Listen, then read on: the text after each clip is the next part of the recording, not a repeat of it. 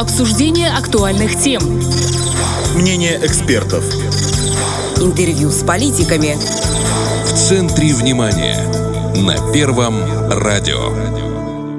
17.30 – это в центре внимания на Первом радио. В студии Наталья Кожухарис. Здравствуйте. 5 марта 1944 войска Второго Украинского фронта под командованием маршала Советского Союза Конева начали Уманьско-Баташанскую наступательную операцию – 17 марта они вышли в районе Ямполя к Днестру и приступили к освобождению Молдавии. Около месяца понадобилось Красной армии, чтобы очистить от оккупантов почти всю территорию нынешнего Приднестровья, от Каменки до Тирасполя.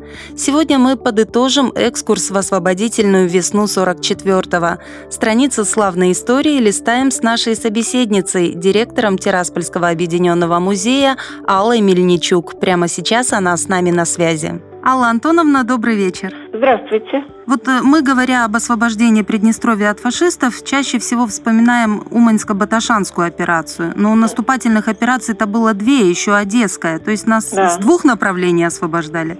Да, и два фронта. Уманьско-Баташанская операция, она была нацелена на наши северные земли. И это был второй украинский фронт, который командовал Иван Степанович Конев. И Каменка, и Рыбница были освобождены в марте. 24-го Каменка, 30-го Рыбница именно Вторым Украинским фронтом. И очень интересно, и даже во всесоюзном смысле интересно, что именно вот в этой операции 26 марта советские войска вышли на старую линию государственной границы. Ну, это севернее, чем наша территория, но вот такой вот был интересный факт в биографии Второго Украинского фронта. А вот э, параллельно задумывалась и осуществлялась Одесская наступательная операция. Иногда ее называют Одесская-Днестровская, но чаще Одесская наступательная операция. И интересно то, что ею, войсками в ходе ее осуществления руководил Родион Яковлевич Малиновский. И это тот редкий случай, когда человек, родившийся в Одессе, руководил освобождением своего города в рамках операции, которая тоже называется Одесская наступательная операция. Ее подготовили и курировал эту Одесскую наступательную операцию Александр Михайлович Василевский, один из главных руководителей и военачальников во время э, вот, Великой Отечественной войны. Он был отмечен двумя орденами Победы победы. Предполагалось, что она начнется с 23-го, но ситуация сложилась так, что начало этой наступательной операции перенесли на 26-е. Почему? Сложности в этой операции были нескольких таких вариантов. Ну, во-первых, совершенно немыслимая распутица, бездорожье. И даже в своих мемуарах Василевский написал, что за все годы моей военной биографии, можете себе представить, человека два ордена Победы, он никогда не видел подобной распутицы, ну, чтобы было понятно, солдатам при передвижении приходилось держать даже голенище, чтобы сапоги не оставались вот в этой мокрой грязи. Я вот помню такой случай, что очень хорошо себя все равно зарекомендовали да, наши войска, да, что танки да. прошли прям чуть ли не по бездорожью очень быстро. Ну, танки э, во след за, собственно, э, этими авангардными войсками, а впереди шла конная группа Плиева. Именно они могли передвигаться быстро, и были сложности, ну, как говорится, есть сложности, помогает народ, и есть воспоминания многих людей о том, как они переносили от села к селу эти мешки с, с артиллерийскими снарядами, с патронами, чтобы обеспечить снабжение наступающих войск. И даже транспортная авиация в этом помогала, потому что 17-я воздушная армия тоже одна из участников освобождения Тирасполя и вообще нашей Приднестровской части, которая э, южнее Рыбницы. Это вот уже чуть позже было. Естественно, что было все очень сложно. Была нехватка и боеприпасов.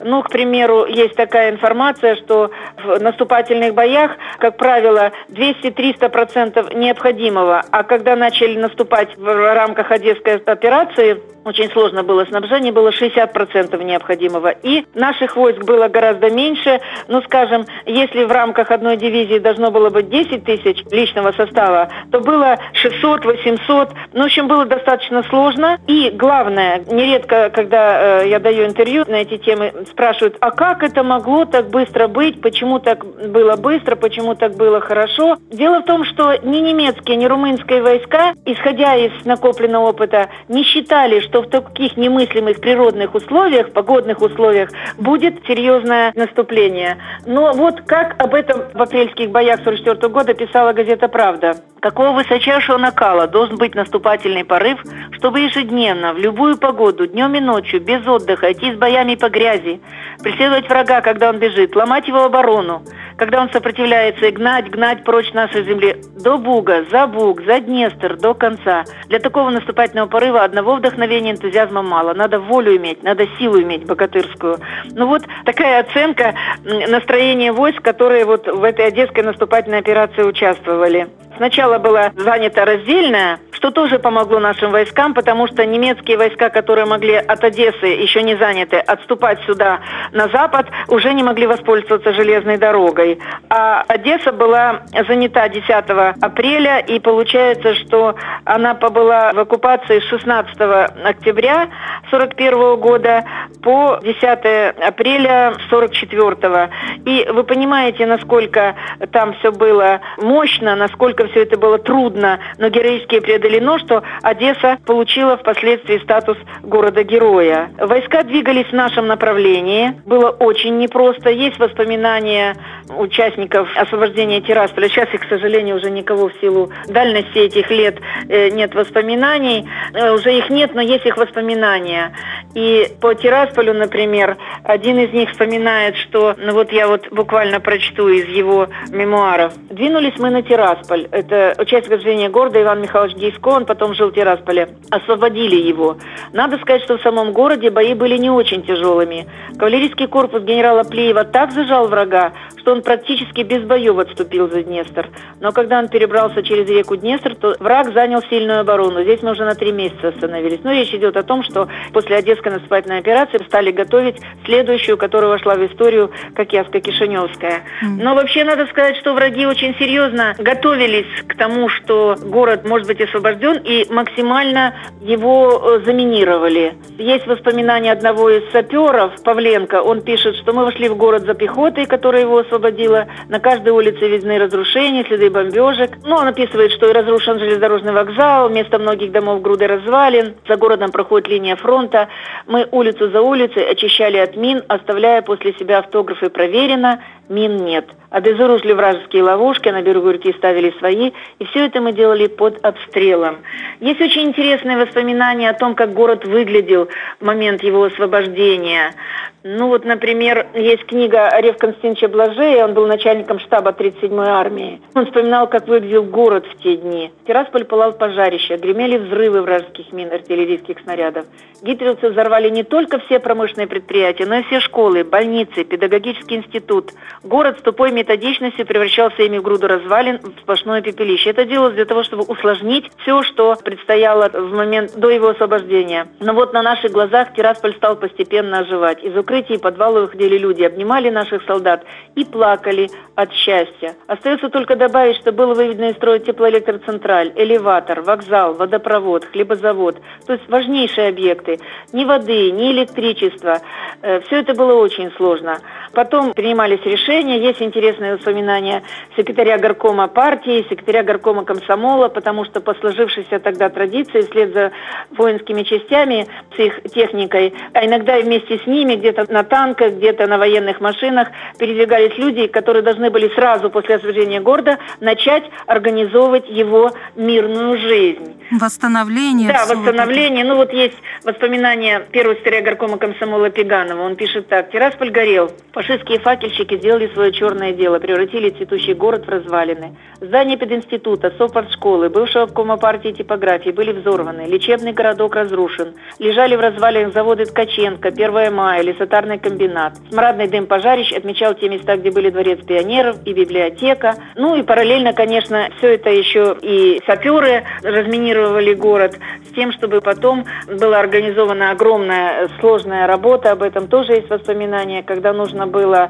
зарыть все эти окопы, которые до поперек улиц просто шли, и организовать как-то жизнь людей. Ну вот был сюда направлен по железной дороге энергопоезд, и именно с него он был, ну вроде как таким... Станцией такой. Станцией электрической такой, да, и город хоть как-то можно было снабжать. Естественно, что предусматривая и заранее предопределяя ход событий, организовывали те самые, самые значимые, самые административно значимые здания, на которых нужно было поднять флаг. Вот до войны таким зданием ярким у нас было здание во времена МССР, когда мы были столицей, здание областного комитета партии, Совнаркома Молдавской автономной республики и Верховного Совета, как мы сейчас сказали. Но румыны его взорвали, потому что существовал такой проект 1111, и румыны целенаправленно, программно уничтожали все здания, которые ориентировали регион, который они захватывали, на Россию и на Восток. Поэтому это здание было взорвано. Но по ситуации было принято решение, что самое высокое здание, которое на верхней точке центральной улицы, это здание драмтеатра, и именно над ним было водружено красное знамя. Но это здание же тоже пострадало. Оно пострадало, но оно было хоть и частично разрушено, но оно существовало и именно над ним было поднято красное знамя. А, вообще надо сказать, что враги э, вот такого удара не ожидали, и они настолько быстро старались уйти из города, чтобы за Днестром занять э, заранее подготовленные такие очень серьезные оборонительные сооружения. Есть воспоминания Михаила Николаевича Шарохина, командарна 37-й армии, он почетный гражданин города сейчас, что он на своей военной машине пытался примерно посмотреть, как развиваются события, и через парканы проехал и увидел увидел хвост немецкой колонны, которая, торопясь, уходила за Днестр. Вот. А на другой день, ну, это в ночь с, э, с 11 на 12, где-то около трех часов город был освобожден, а на утро организовывали митинг. Сначала было назначено место, бывший кинотеатр Ткаченко, ну, на нашей бывшей стометровке. Тираспольчане знают это место. Но людей так много собралось, они так ждали этого освобождения, что пришлось всех их переместить на центральную площадь, и именно там прошел прошел митинг, посвященный освобождению Тирасполя. Ну, конечно, куда в тот кинотеатрик? Он да, маленький да, такой да, был. да. Хотя нередко задают вопрос о количестве жителей. Но вот к началу войны в Тирасполе было 50 тысяч жителей, 30 тысяч жителей. Либо часть из них ушла на фронт, а значительная часть была эвакуирована, в том числе оборудование некоторых предприятий. Тот же завод имени 1 мая выпускал продукцию для фронта. И потом вспоминали, что давным-давно Тирасполь, к сожалению, был взят, а этикетки были довоенные, написано «произведено в Тирасполе». Мгм. Вот. И все это было очень непросто. И получается, что к моменту оккупации Тирасполя начала в городе было э, 20 тысяч жителей. Очень многие в связи с тем, что это другая большая тема, как издевались над людьми, как их грабили, как на них наживались. Многие разъехались по окрестным селам, чтобы как-то выжить. И где-то так к моменту освобождения Тирасполя цифры э, ну, около 6 тысяч человек. То есть это было очень сложно и очень все непросто. Тем более, что в, в Тирасполе был штаб оккупационного румынского корпуса, который выносил расстрельные приговоры. В городе была очень активная подпольная работа, и взрослые люди, и даже пионерские комсомольские были организации, которые устраняли листовки и в них сообщали о том, как идут дела на фронте. Потому что румыны, приходя в город, собрали все радиоприемники, и можно было только тайком где-то как-то это все записать, потом распространять по городу. И буквально в первых числах апреля, понимая, что фронт придвигается сюда, в городе было расстреляно несколько тысяч подпольщиков.